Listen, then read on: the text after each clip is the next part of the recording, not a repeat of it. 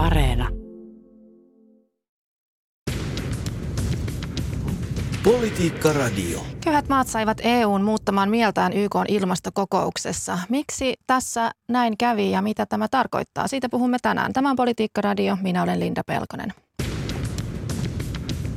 Politiikka Radio. Tervetuloa Politiikka Radioon Ekon johtava ilmastoasiantuntija Janne Pelja. Kiitoksia. Ja tervetuloa Ylen ilmastopolitiikkaan erikoistunut toimittaja Hanna Eskonen. Kiitos. Te olette molemmat juuri tulleet YK ilmastokokouksesta. Olette olleet siellä molemmat paikan päällä. YK ilmastokokouksessa Egyptin Sharm el Sheikissä väännettiin kaksi viikkoa ilmastoasioista. Moni on kuvannut tätä ilmastokokouksesta epäonnistuneeksi, mutta mikä oli kokouksen suurin saavutus, Janne? No varmaan ehkä, jos lähdetään hakemaan sitä suurinta positiivista saavutusta, niin kyllähän se on se, että siellä neuvottelujen päätöstekstissä kuitenkin pysyy kaikesta huolimatta tämä maailman yhteinen tavoite puolentoista asteen lämpenemisestä, että ilmaston lämpeneminen rajoitettaisiin puolentoista asteeseen. Et siltä osin se on ehkä tämmöinen torjuntavoitto taistelussa ilmastonmuutosta vastaan. Ehkä toinen keskeinen highlight on totta kai, tai tämmöinen niin kuin keskeinen nosto on sitten tämä kehittyville, ra- äh, kehittyville maille rakennettava rahasto ilmastonmuutoksesta aiheutuvien tuhojen korvaamiseksi ja niiden kanssa pärjäämiseen. Et ehkä nämä on ne kaksi keskeistä nostoa tässä vaiheessa. Niin Hanna, onko lisättävää?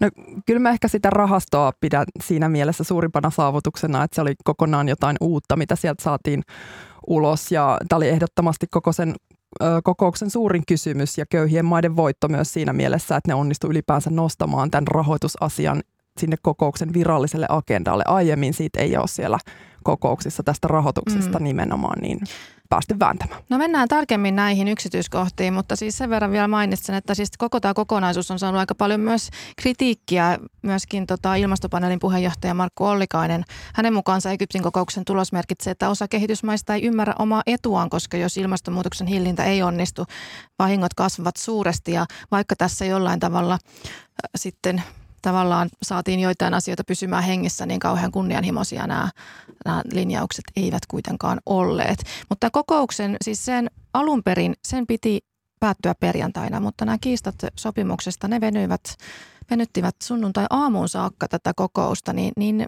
miksi tämä kokous pitkittyi näin paljon, Janne? No tämähän on näiden YK-kokousten kanssa aika tyypillistä. On tavallaan tietty oma tämmöinen nörttiyden asteensa, että seurataan sitä, että mikä kokous on mennyt kaikista pisimmälle yliajalle. Ja muistaakseni tämä oli kaikista, kaikkien aikojen toiseksi pisin kokous. Mutta se mun mielestä kuvastaa hyvin tämän neuvotteluiden luonnetta, että ensin niitä käydään teknisissä asiantuntijaryhmissä läpi vuoden ja viilataan yksityiskohtia. Sitten tuodaan tänne YK-kokoukseen, missä ensin on valtion pää miehet tai valtion päähenkilöt sitten niin kuin käytännössä asettamassa odotuksia neuvotteluille. Sitten mennään itse neuvotteluihin, kun se agenda on hyväksytty, ja sitten niitä teknisellä virkamiestasolla jumpataan käytännössä yötä päivää kaksi viikkoa, että päästään mahdollisimman lähelle semmoisia lopputulemia, mistä kaikki voisi olla yhtä mieltä. Sitten sen jälkeen tulee valtion käytännössä niin kuin edustajat tai, tai ministeritason poliittiset edustajat paikalle, ja sitten aletaan hieromaan sitä, että mistä sitten saadaan viimeiset hakasulkeet, eli epävarmat asiat pois, ja, ja minkälaisiin neuvottelutulemaan päästään. Tämä usein ottaa näin laajojen kysymysten kanssa tosi pitkään, niin kuin on nähty, että, että ei käytännössä moneen vuoteen yksikään YK on ilmastokokous ole päättynyt lähellekään sitä määräaikaa ikään kuin perjantaina, vaan kyllä se aina lauantaille tai pitkälle sunnuntaille tuntuu nykyään menevän. Mm. Niin, tosiaan siis, mutta EU jossain vaiheessa harkitsi jopa ulosmarssia kokouksesta. Miksi tämä vääntö oli niin kova, että se, siellä jopa tämmöistä mietittiin ja se pitkittyi näin pitkäksi tämä Miksi asioista päästy sopuun ajoissa? No tietenkin oma roolinsa siinä pitkittymisessä on myös tällä isäntämaalla. Jos mietitään esimerkiksi Pariisin ilmastosopimuksen syntymistä, niin se syntyi Pariisissa nimenomaan siksi, että ranskalaisten diplomaattisia taitoja pidetään niin hyvin ja he johtivat sitä kokousta hyvin. Egyptissä ulkoministeri, Egyptin ulkoministeri, joka näitä neuvotteluja johti, niin hän sai kyllä kritiikkiä osakseen ja kyllähän siellä oli silmiinpistävää se, kuinka pitkään nämä ihan keskeiset asiat olivat auki ja kuinka keskeneräisiä ne tekstit vielä torstai-iltana, perjantai-iltana esimerkiksi tämä poliittinen päätös siitä kokouksesta, loppupäätelmä, johon kirjataan maiden poliittinen tahto, niin oli tosi pahasti levällään ja tämä EUn vastaantulo tässä rahoitusasiasta niin tapahtui myöhään torstai-iltana, kun kokouksen piti päättyä perjantaina, että kyllä siinä johtamistavassa, miten ulkoministeri näitä keskusteluja johti, niin kyllä siinä oli ongelmia. Ja siellä monet neuvottelijat sanoivat, että Egypti ei esimerkiksi kuunnellut kaikkia maita tarpeeksi. Hmm. No joo, tosiaan kuten mainittu, suurin kiista tässä, tässä oli tämä Loss and Damages-kokonaisuus, eli menetykset ja vahingot-osasto. Köyhät maat vaativat tämmöisen uuden rahaston perustamista, jota EU vastusti. Ja kuten Hanna sanoit, niin muutti mielensä. Niin miksi EU kuitenkin tässä kokouksessa suostui tähän vaatimukseen, jota ensin vastusti? No kyllä varmaan EU on tässä kohtaa joutunut sitä arvioimaan sitä, että, että jos EU vastustaa tämmöistä kehittyville maille erityisen tärkeää, ja nimenomaan tässä kokouksessa erityisen tärkeää teemaa, niin, niin minkälainen neuvottelusignaali se on sitten vastapuolelle ja mitä, mitä muuten ikään kuin EU voisi sillä saavuttaa, että EU on, on tämmöisen takana. Ja kyllä varmaan EUssa on sitten tehty se laskelma, että, että okei, tämä ei välttämättä ole järkevin, tehokkain tai toimivin tapa kohdentaa sitä rahoitusta nimenomaan tähän loss and damage-puoleen tai, tai tuhojen ja menetysten korvaamiseen, mutta jos tämä on se tapa, mikä on jonkinlainen neuvotteluiden kynnyskysymys sit näille kehittyville talouksille, niin sitten EU oli, oli selkeästi valmis sit kuitenkin tästä tulemaan vastaan, jotta sitten muita EUlle tärkeitä ää, kysymyksiä sitten neuvotteluiden lopputuloksiin on, on saatu mukaan. Ja sehän näyttäytyy vaikkapa just siinä muodossa, että se puolitoista astetta on siellä. Et siitäkin mm. ilmeisesti oli jonkun verran keskustelua, että pitäisikö se, se pyyhkiä käytännössä pois sieltä, mikä olisi ollut taas, taas ilmastonmuutoksen vastaiselle työlle äärimmäisen turmiollista. Puhutaan myöhemmin vielä lisää tuosta puolentoista asteen tavoitteesta tavoitteesta, mutta puhutaan nyt tästä rahasta. Siis miksi EU alun perin oikein vastusti tätä kehitysmaiden, kehittyvien, kehittyvien maiden tätä ehdotusta siitä, että uusi rahasto nimenomaan pitää saada? No EUn kanta, jonka kannan tunnen ehkä parhaiten siksi, että EU-neuvottelijoiden kanssa tuolla kokouksessa keskustelin, niin heidän kantansa oli se, että ilmastosopimuksen alle perustettava rahasto ei ole järkevä eikä tehokas tapa hoitaa tätä asiaa. Ja tota, semmoinenkin argumentti monta kertaa esitettiin, että ei ole tietoa, että mistä tällaiset rahat nyt kaivettaisiin, varsinkin tässä tilanteessa, kun ollaan keskellä energiakriisejä ja valtioiden halu rahoittaa yhtään mitään on aika, aika heikoiskantimissa. Syy, miksi sitten EU lopulta tuli vastaan tässä, neuvottelijat kertoivat myös näin, että nämä Afrikan maat, jotka erityisesti tätä ajoivat köyhät maat, niin heidän vastustuksensa ja vaatimuksensa oli niin kova. He eivät olleet valmiita tulemaan yhtään piiruvertaa vastaan tai perääntymään tässä vaatimuksessaan. Että EU oli tavallaan pakko myöntyä siihen, että näistä neuvotteluista saatiin edes jotain lopputuloksia aikaan. Ja olisahan se kieltämättä ollut vähän ruma viesti maailmalle, jos EU olisi päätynyt torppaamaan tämän rahaston, niin sittenhän se viesti olisi käytännössä ollut, että, että tota, tulvien vahingot emme voi tehdä mitään tyyppinen. Niin, tosiaan tämä tilannehan on nyt sitten se, että et, no ensinnäkin meriveden pinnan nousu on tuplaantunut parissa vuosikymmenessä. Jäätikköiden sulaminen on kiihtynyt. Kaikilla mantereilla on koettu sään ääriilmiöitä, helleaaltoja, kuivuutta, tulvia, trooppisia myrskyjä. Ja rikkaat teollisuusmaat ovat aiheuttaneet suuren osan päästöistä, mutta Vähemmän päästävät köyhät maat kärsivät kuitenkin ne vakavimmat seuraukset. Ja tämän uuden rahaston avulla on tarkoitus tukea kaikkein haavoittumampia maita ilmastonmuutoksen aiheuttamien tuhojen käsittelyssä, niin kuinka nopeasti tämä uusi rahoitusmekanismi nyt sitten saadaan toimimaan? Janne. No aikaisemmat esimerkit vastaavien mekanismien perustamisesta kuvaa just, että, että kutakuinkin kymmenen vuotta menee siihen, että aikaisemmin vastaamia rahoitusjärjestelyitä ollaan YK-ilmastosopimuksen puitteissa saatu. Että siltä osin ymmärrän hyvin tämän EUn kritiikin tämän rahaston perustamista vastaan. itse käsitin neuvotteluissa käytyjen keskustelujen pohjalta, että itse asiaa EU ei ole missään kohtaa ollut vastustamassa, vaan ennen kaikkea tätä niin kuin pyrkin löytämään tehokkaita ratkaisuja tämän, tämän aikaansaamiseksi. Mutta käytännössä varmaan hyvä semmoinen niin kuin arvio voisi olla, että, että kymmenen vuotta on ihan realistinen aika tämmöisen rahaston toiminnan niin kuin pystyttämiseksi, joskin kai vähän ehkä nopeampaakin aikataulua siellä on ää, Charmissa nyt vilauteltu. No, se ei kuulosta kauhean ketterältä, mutta Hanna. Niin, jos mä ymmärsin oikein, niin Charmissa päätettiin perustaa komitea, joka vuoden aikana selvittäisi, että mistä nämä rahat tähän rahastoon tulisivat ja kuka sinne maksaisi, mitkä maat. Esimerkiksi käytiin paljon keskustelua tästä Kiinan roolista, joka oli EUn ehto, että Kiina osallistuisi tämän rahaston rahoittamiseen eikä olisi siellä saajapuolella. Kiinallahan on vähän erikoinen rooli tässä ilmastosopimuskontekstissa. Heidät luetaan näissä rahoitusasioissa kehitysmaaksi ja köyhäksi maaksi, vaikka kyseessä on maailman suurin ilmastopäästöjen aiheuttaja. Niin tosiaan, kun tässä on kuitenkin se ajatus siitä, että, että siis näistä G20-maista, G20-maat päästää tai siis oikeastaan 80 prosenttia päästöistä tulee G20-maista, niin silloin on loogista totta kai ajatella, että, että sitten ne maat, eli G20-ryhmään kuuluu vanhojen OECD-maiden lisäksi muun muassa Argentiina, Brasilia, Meksiko, Etelä-Afrikka, Etelä-Korea, Kiina, Intia, Saudi-Arabia, niin on ehkä ihan reilu ajatella, että nämä maat, jotka 80 prosenttia maailman päästöistä päästää, niin myöskin sitten maksaa siitä, että nämä, nämä niin kuin päästöjen tuhot että et niitä korjataan, et, eikä vaan jätetä tavallaan sitten köyhille maille sitä, sitä taakkaa niistä, jotka eivät ole myöskään niitä päästöjä niin paljon tehneet. Mutta siis tämä on tosi mielenkiintoinen asia, että, että miksei kun on jo olemassa vihreä ilmastorahasta, on jo olemassa tämä YK ilmastosopimuksen sopeutumisrahasto, niin, ja EU on esittänyt, että myöskin humanitaaristen järjestöjen kautta voitaisiin tätä rahoitusta tehdä. Miksi nämä ei kelpaa näille maille sitten? Että miksi pitää nimenomaan saada tämmöinen uusi mekanismi? Tässä on varmaan ehkä kaksi syytä. Että toinen oli selkeästi ne tähän kokoukseen tulleet patoutuneet toiveet ja, ja odotukset. Selkeästi tästä kokouksesta haluttiin saada vahva kädenojennus nimenomaan kehittyville talouksille tässä ilmastonmuutoksen kanssa kamppailuun. Ja, ja se oli se, mitä haettiin ja se tämmöisen rahaston muodossa nyt saatiin. Historiallisestihan näissä koko, kokouksissa on tosi paljon aina riidelty siitä, että kuka maksaa ja kenelle ja kuinka paljon. Ja, ja sinällään tämä ei ole, ei ole mitenkään niin kuin uusi kysymys. Mutta ehkä se toinen ja, ja varmasti ehkä jopa fundamentaalisempi syy on, että, että varmaankaan kehittyvissä maissa ei ole sit koettu, että tämä nykyinen rahoitus ja sen kanavoimisen mallit – erilaisten rahastoinstrumenttien tai sitten tämmöisten alueellisten kehityspankkien, Maailmanpankin tai IMFn kautta, että se olisi ollut riittävän tehokasta tai että se olisi ollut riittävän voimakasta saavuttamaan aikaan niitä, niitä todellisia ja selkeitä tarpeita, mitä näissä maissa on. Et ehkä tämä on myös niin kuin ihan aidosti myös sellainen hätähuuto sen puolesta, että tarvitaan myös apua, koska ne vaikutukset alkaa olla jo, jo, jo kieltämättä hyvin merkittäviä. Niin, no mikä siinä on sitten siinä nykysysteemissä niin huonoa?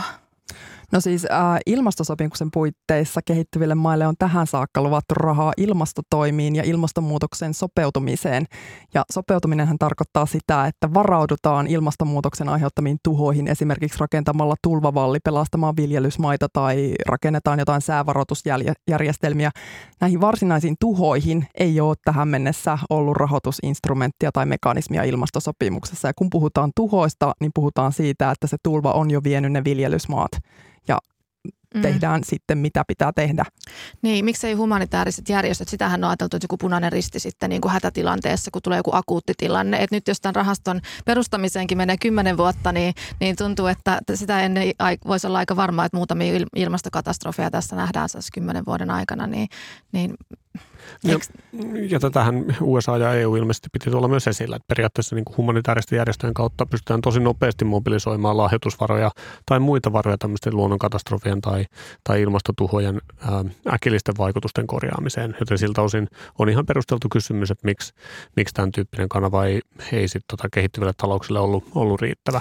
Mä luulen, niin Anteeksi. Jatka vaan. Mä luulen, että tämä oli heille ennen kaikkea tällainen periaatteellinen kysymys. Hän on monta vuotta ajaneet tätä samaa asiaa. Ja tämä oli ensimmäinen kerta, kun he saivat tämän rahoitusmekanismin sinne niin kuin kokousvääntöön mukaan, eli sinne asialistalle. Että tässä varmaan niin kuin oli aika paljon sellaista symboliikkaa, että pidettiin kokous Afrikassa. Siellä oli tosi paljon Afrikan edustajia paikalla. Afrikan delegaatiot oli isoja. Siellä oli paljon lobbaus, paljon neuvotteluvoimaa ja he, nämä maat myös onnistu lobbaamaan tästä asiasta ennen kokousta sen kokouksen suurimman asian. Kansainvälinen media puhui jo monta kuukautta aikaisemmin, että tämä asia on se, mistä siellä neuvotellaan. He onnistuivat tässä ennakkovaikuttamisessa mm. tosi hyvin.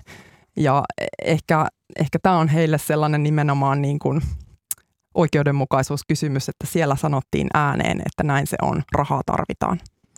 Niin tosiaan tässä siis on aikaisemminkin on, on niin kuin suunnattu rahoja tuonne globaaliin etelään tämän ilmastonmuutoksen takia. Vuonna 2015 Pariisin ilmastokokouksessa vahvistettiin uudelleen tämä 100 miljardin dollarin vuosittainen rahoitus kehittyneeltä valtiolta kehittyville vuoteen 2020 mennessä, mutta tähän tavoitteeseen siihen ei päästy ja vuonna 2019 jäätiin 80 miljardin dollarin tasolle. Vaikka toki, toki EU on hoitanut oman osuutensa, mutta, mutta tota, kaikki muut maat ja maanosat eivät sitten ole, niin kuinka paljon tässä on kysymys siitä, että tämä luottamus on mennyt? No kyllä varmaan sitä heijastelee. Tosiaan tavallaan niin kuin länsimaat tai, tai kehittyneet taloudet on tehnyt pitkään lupauksia rahoituksen kasvattamisesta ja, ja siihen on aina pyritty ja se on aina ollut agendalla, mutta koskaan näitä tavoitteita just tästä sadasta miljardista dollarista vuosittain ei ole saavutettu.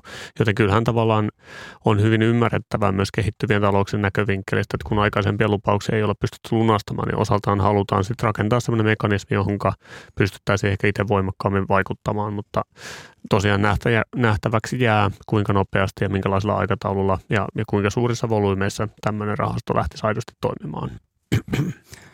Joo, kehittyviä maita lähellä olevat järjestöt esimerkiksi kertoivat, että tänne on sinne heidän niin kuin leirinsä on ikään kuin kerääntynyt niin paljon raivoa, he käyttivät tätä sanaa, että tota, se, ja tästä luottamuksesta, niin kyllä he sanoivat myös, että jos tätä päätöstä rahastosta ei tule, niin se tulee vahingoittamaan näitä niin kuin ilmasto sopimusneuvotteluja tulevina vuosina, että se jättäisi niin pahan haavan ja trauman, että jos nyt sitä ei tunnusteta sitä rahan tarvetta. Ja kyllä tässä varmaan EU just nappasi jonkinlaista luottamuspääomaa tämän, tämän kysymyksen osalta. Joskin täytyy todeta, että, että kieltämättä myös kehittyvien maiden talouden kannalta kaikista olennaisinta olisi pystyä nyt vähentämään nopeasti ja mittavasti niitä päästöjä, jotta ylipäänsä ne ilmastotuhot pystyisi, pysyisi kaikista pienempinä. Joten siltä osin se kritiikki, mitä, mitä myös kehittyviä talouksia kohtaan on tässä jonkunlaisesta epäloogisuudesta osoitettu, niin, niin ei ole täysin perusteetonta. Kyllä, sehän se EUn viesti juuri oli, että se ainoa oikea tapa, millä näihin tuhoihin pystytään puuttumaan, niin on se, että päästöjä vähennetään Politiikka Radio. Tänään keskustellaan juuri päättyneestä YK ilmastokokouksesta. Täällä studiossa kanssani keskustelemassa EK johtava ilmastoasiantuntija Janne Peljo ja Ylen ilmastopolitiikkaan erikoistunut toimittaja Hanna Eskonen. Minä olen Linda Pelkonen. Tässä on tosiaan puhuttu paljon rahasta, mutta nyt tosiaan iso päätös tehtiin tuolla ilmastokokouksessa luoda tällainen uusi rahoitusmekanismi. Niin, niin, niin. Millainen mekanismi tässä nyt oikein on kyseessä, Janne? Joo, eli käytännössä tosiaan tarkemmat yksityiskohdat tulevat vielä päätettäväksi seuraavien vuosien aikana. Ainakaan mulla ei ole tiedossa, että miten se tulee strukturoimaan, mikä se rakenne tulee täsmällisesti olemaan, miten päätetään, että kuka sinne laittaa rahaa, miten päätetään se, että mihin niitä rahoja ohjataan ja kohdennetaan. Joten käytännössä se, mikä on selvää, on se, että nyt on sitouduttu tämmöisen rahoitusmekanismin rakentamiseen, mutta kaikki muut jää vielä käsittääkseni aika lailla kysymysmerkkien varaan kyllä mulla on sama käsitys, että mitään tietoa siitä, että mistä ne rahat sinne rahastoon tulevat, niin ei ole kellään, ei edes niillä neuvottelijoilla mm. siellä. No siis Pariisin sopimuksessa tehtiin jo tämmöinen keskeinen artikla 2.1.c, jonka mukaan kaikista rahavirroista tulee tehdä ilmaston kannalta kestäviä myös kehittyvissä talouksissa. Ja käytännössähän tämä tarkoittaa sitä, että, että tuhansien miljardien vuosittaiset globaalit ilmastoinvestoinnit, ne tulee toteuttaa valtaosin yksityisten investointien kautta ja tarvittaessa julkisen rahoituksen vipuvarrella. Niin onko tämä artikla 2.1.c, onko se edelleen hengissä ja, ja tota, miten, miten tämmöiset yksityiset investoinnit käytännössä, miten ne toimii? Tämä kyseinen kirjaushan oli aika ähm, voimakkaidenkin keskusteluiden kohteena, kun puhuttiin tuolla neuvotteluissa siitä, että mitä, mitä loppulauselmaan tulee ja, ja miten eri asiat korostuu. Ähm, sanoisin, että se on ehkä henkitoreissaan. Selkeästi ei saatu maailman maita enää nyt sen, sen taakse, että kaikki investoinnit täytyisi mennä nimenomaan niin kuin Pariisin sopimuksen mukaisiin tavoitteisiin, eli nimenomaan päästöjen vähentämiseen, mikä on kieltämättä aika absurdia. Että jos katsotaan yritysten elinkeinoelämän näkövinkkelistä, niin käytännössä kaikki investoinnit hyvin pitkälti menee jo siihen suuntaan, että päästöjä vähentäviin teknologioihin, energiatehokkuuteen, niihin ratkaisuihin, joilla nimenomaan päästöjä pystytään vähentämään. Ja, ja tämä on tilanne vaikkapa Suomessa tällä hetkellä olennaista olisi pystyä loventamaan tätä pitkin maailmaa, jotta, jotta myös muualla investointiportfoliot vahvemmin kohdistuisi nimenomaan puhtaisiin ratkaisuihin. Joten mm. sinällään on on vähän hassua, että, että tästäkin kysymyksestä näin kovasti sitten tuolla väännettiin, vaikka siihen on kuitenkin jo Pariisin sopimuksessa sitouduttu. Niin, jos mä, tähän on tämmöinen EUn lempilapsi, jos mä olen ymmärtänyt oikein. Ja jos mä ymmärsin oikein, niin EU myös esitti tätä kokouksen viralli, viralliselle agendalle tästä keskustelua, mutta nämä köyhät maat, samat maat, jotka saivat tämän rahastovaatimuksen läpi, niin torppasivat sen. Että kyllä EU, paitsi että tuli paljon vastaan, niin joutui kyllä karvaasti pettymään, että tästä asiasta siellä kokouksessa ei päästy vääntämään eikä sitä sinne saatu sinne viralliselle asialistalle. Ja siinähän on tosiaan kyse siitä, että kaikki globaalit rahavirrat suunnattaisiin Pariisin sopimuksen tavoitteiden mukaan ja se tarkoittaisi muun muassa fossiilituista luopumista. Mm. Niin Janne, miten, miten yritykset voivat käytännössä olla siis mukana tässä? No käytännössähän se, millä tavalla yritykset on ilmastotalkoissa mukana, on se, että yritykset vähentää omia päästöjään. Ja, ja se, mikä oli tuollakin neuvottelussa jännittävä nähdä, että kun siellä on se tavallaan neuvottelupuoli, missä väännetään näistä pykälistä ja yksityiskohdista. Ja sitten siellä on se vähän niin kuin messupuoli, missä on sitten niin kuin eri maiden tämmöiset osastot, kaikilla muilla mailla melkeinpä paitsi Suomella itse asiassa, mutta eri maiden yritykset, kansallisyhteiskunnan jäsenet, poliittiset päättäjät ja muut toimijat esittelee siellä, että mitä näissä maissa tehdään. Niin kyllä siellä se henki oli täysin erilainen. Et yritykset katsoo tosi voimakkaasti eteenpäin. Vihreitä investointeja tehdään vauhdikkaammin ja enemmän kuin koskaan aikaisemmin ja selkeä tavallaan niin kuin se markkinoiden juoksu nyt näiden niin kuin vihreiden ratkaisujen perässä on, on vaan kiihtymässä. Ja sitten kun sieltä kävelee sitten sinne neuvotteluiden puolelle, niin sitten siellä oli taas tavallaan niin kuin täysin masentunut tai murentunut tunnelma siihen, että asiat ei mene eteenpäin. Että yritysmaailma ja investoinnit menee eteenpäin, koska teknologia on kehittynyt, yritykset näkee tässä sen, sen mahdollisuuden kasvattaa omaa liiketoimintansa nimenomaan niin kuin olla osana tätä ongelman ratkaisua, mutta tietysti niin kuin, äh, siellä tulee näkyväksi ennen kaikkea ne edelläkävijäyritykset, eihän sielläkään ne vastaanhangoittelevat kehitysmaiden energiayhtiöt tai muut vastaavat toimijat ole, ole sit samoissa pöydissä. Mm, niin mitä, mitä käytännössä siis, mitkä on ne vaatimukset tai millaista ilmastotyötä yritykseltä nyt vaaditaan?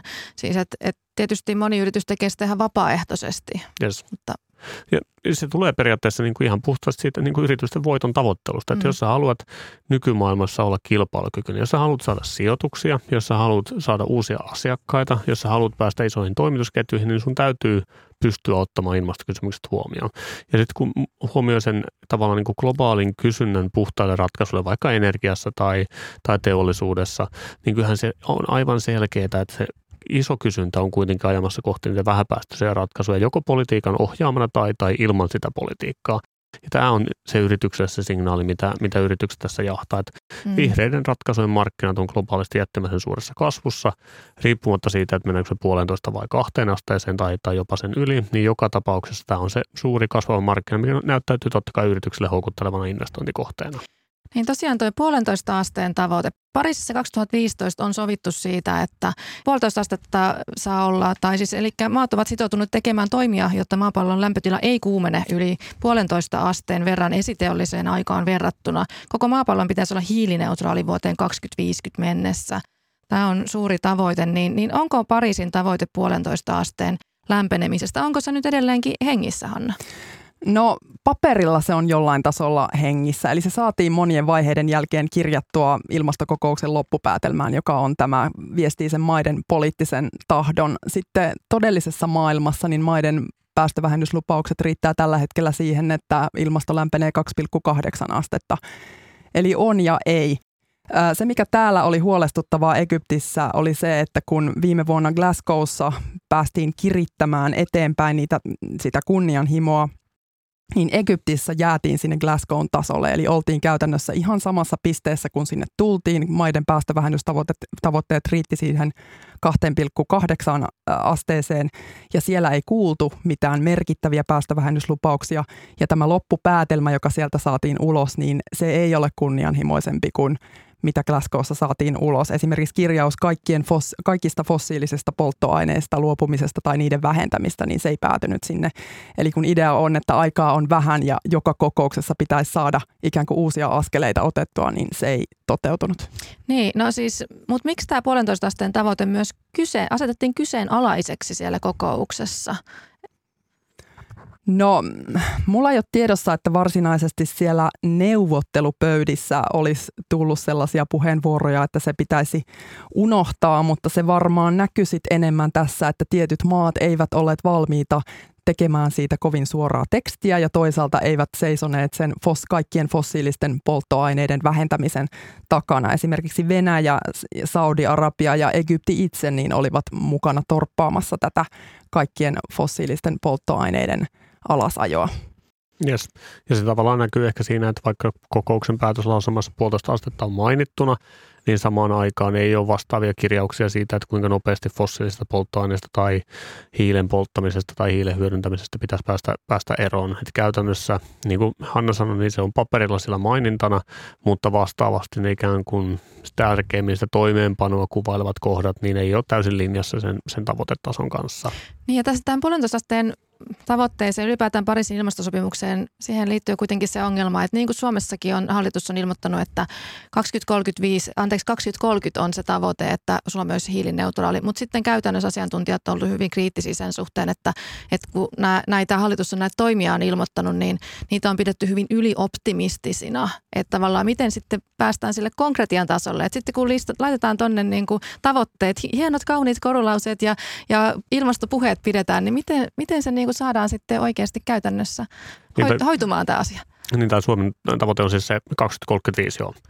Eli tota, silloin Suomen pitäisi olla hiilineutraali. Kyllähän Suomen osalta siihen on niin kuin tarkat laskelmat taustalla. Ne tavallaan on laskettu Suomen ilmastopaneeli ja monen muun toimesta, että miten tämä polku kohti sitä hiilineutraaliuden saavuttamista Kyllä. tapahtuu. Mut, mutta myöskin ilmastopaneelin tota Markku Ollikainen on muun muassa tässä ihan samassa studiossa kritisoinut näitä hallituksen toimia ja todennut, että ne on ylioptimistisia. Yes, ja siitä tulee se käytännön haaste, että silloin kun tätä Suomen hiilineutraaliustavoitetta on, on lähdetty laskemaan, niin meillä on ollut vähän eri käsitys siitä, että missä kohdassa meidän eri sektoreiden päästöt tai, tai vaikkapa hiilinielut kaiken kaikkiaan tosiaan menee. Ja nyt niistä tulleet uudet tiedot on nimenomaan niitä, jotka, jotka haastaa sen aikaisemmin aika selkeänä näyttäytyneen hiilineutraaliuspolun. Että jos me katsotaan Suomen päästökehitystä, niin me katsotaan Suomen teollisuuden päästöjen vähenemistä, niin Suomen teollisuus on, on vähentänyt päästöjä just niin kuin pitääkin, tai, tai itse asiassa jopa vähän nopeammin. Taakajakosektorilla Suomella on haasteita siis käytännössä liikenteessä, maataloudessa, erityislämmityksessä tai erillislämmityksessä, mutta, mutta sielläkin nimenomaan niitä toimenpiteitä on tehty ja, ja tavallaan niin kuin niiden mukaisella polulla jossain määrin ollaan. Sitten on kolmantena on tämä maankäyttösektori, missä on käytännössä sitten niin kuin, maaperän hiilen sidonta tai, tai hiilipäästöt ja, ja vastaavasti metsäsektori sitten samassa. Ja, ja tämähän on nyt sitten se, mistä on tullut uutta informaatiota. Hanna, vielä lyhyesti tähän. Miten, miten tässä nyt käytännössä pitää tehdä?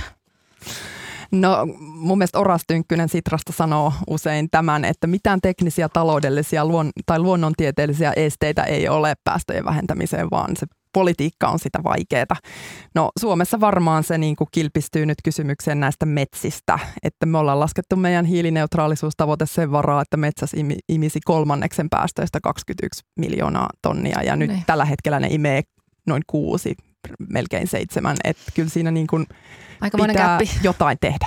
No huolestuttavaa. Huolestuttavalta näyttää todellakin. Näistä aiheista varmasti voidaan puhua vielä monet kerrat.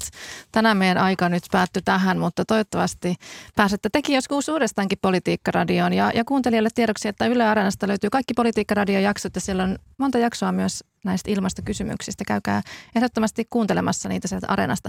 Mutta tällä erää, hei kiitos tosi paljon tästä erittäin mielenkiintoisesta keskustelusta. Eko-johtava ilmastoasiantuntija Janne Peljo ja Ylen ilmastopolitiikkaa erikoistunut toimittaja Hanna Eskonen.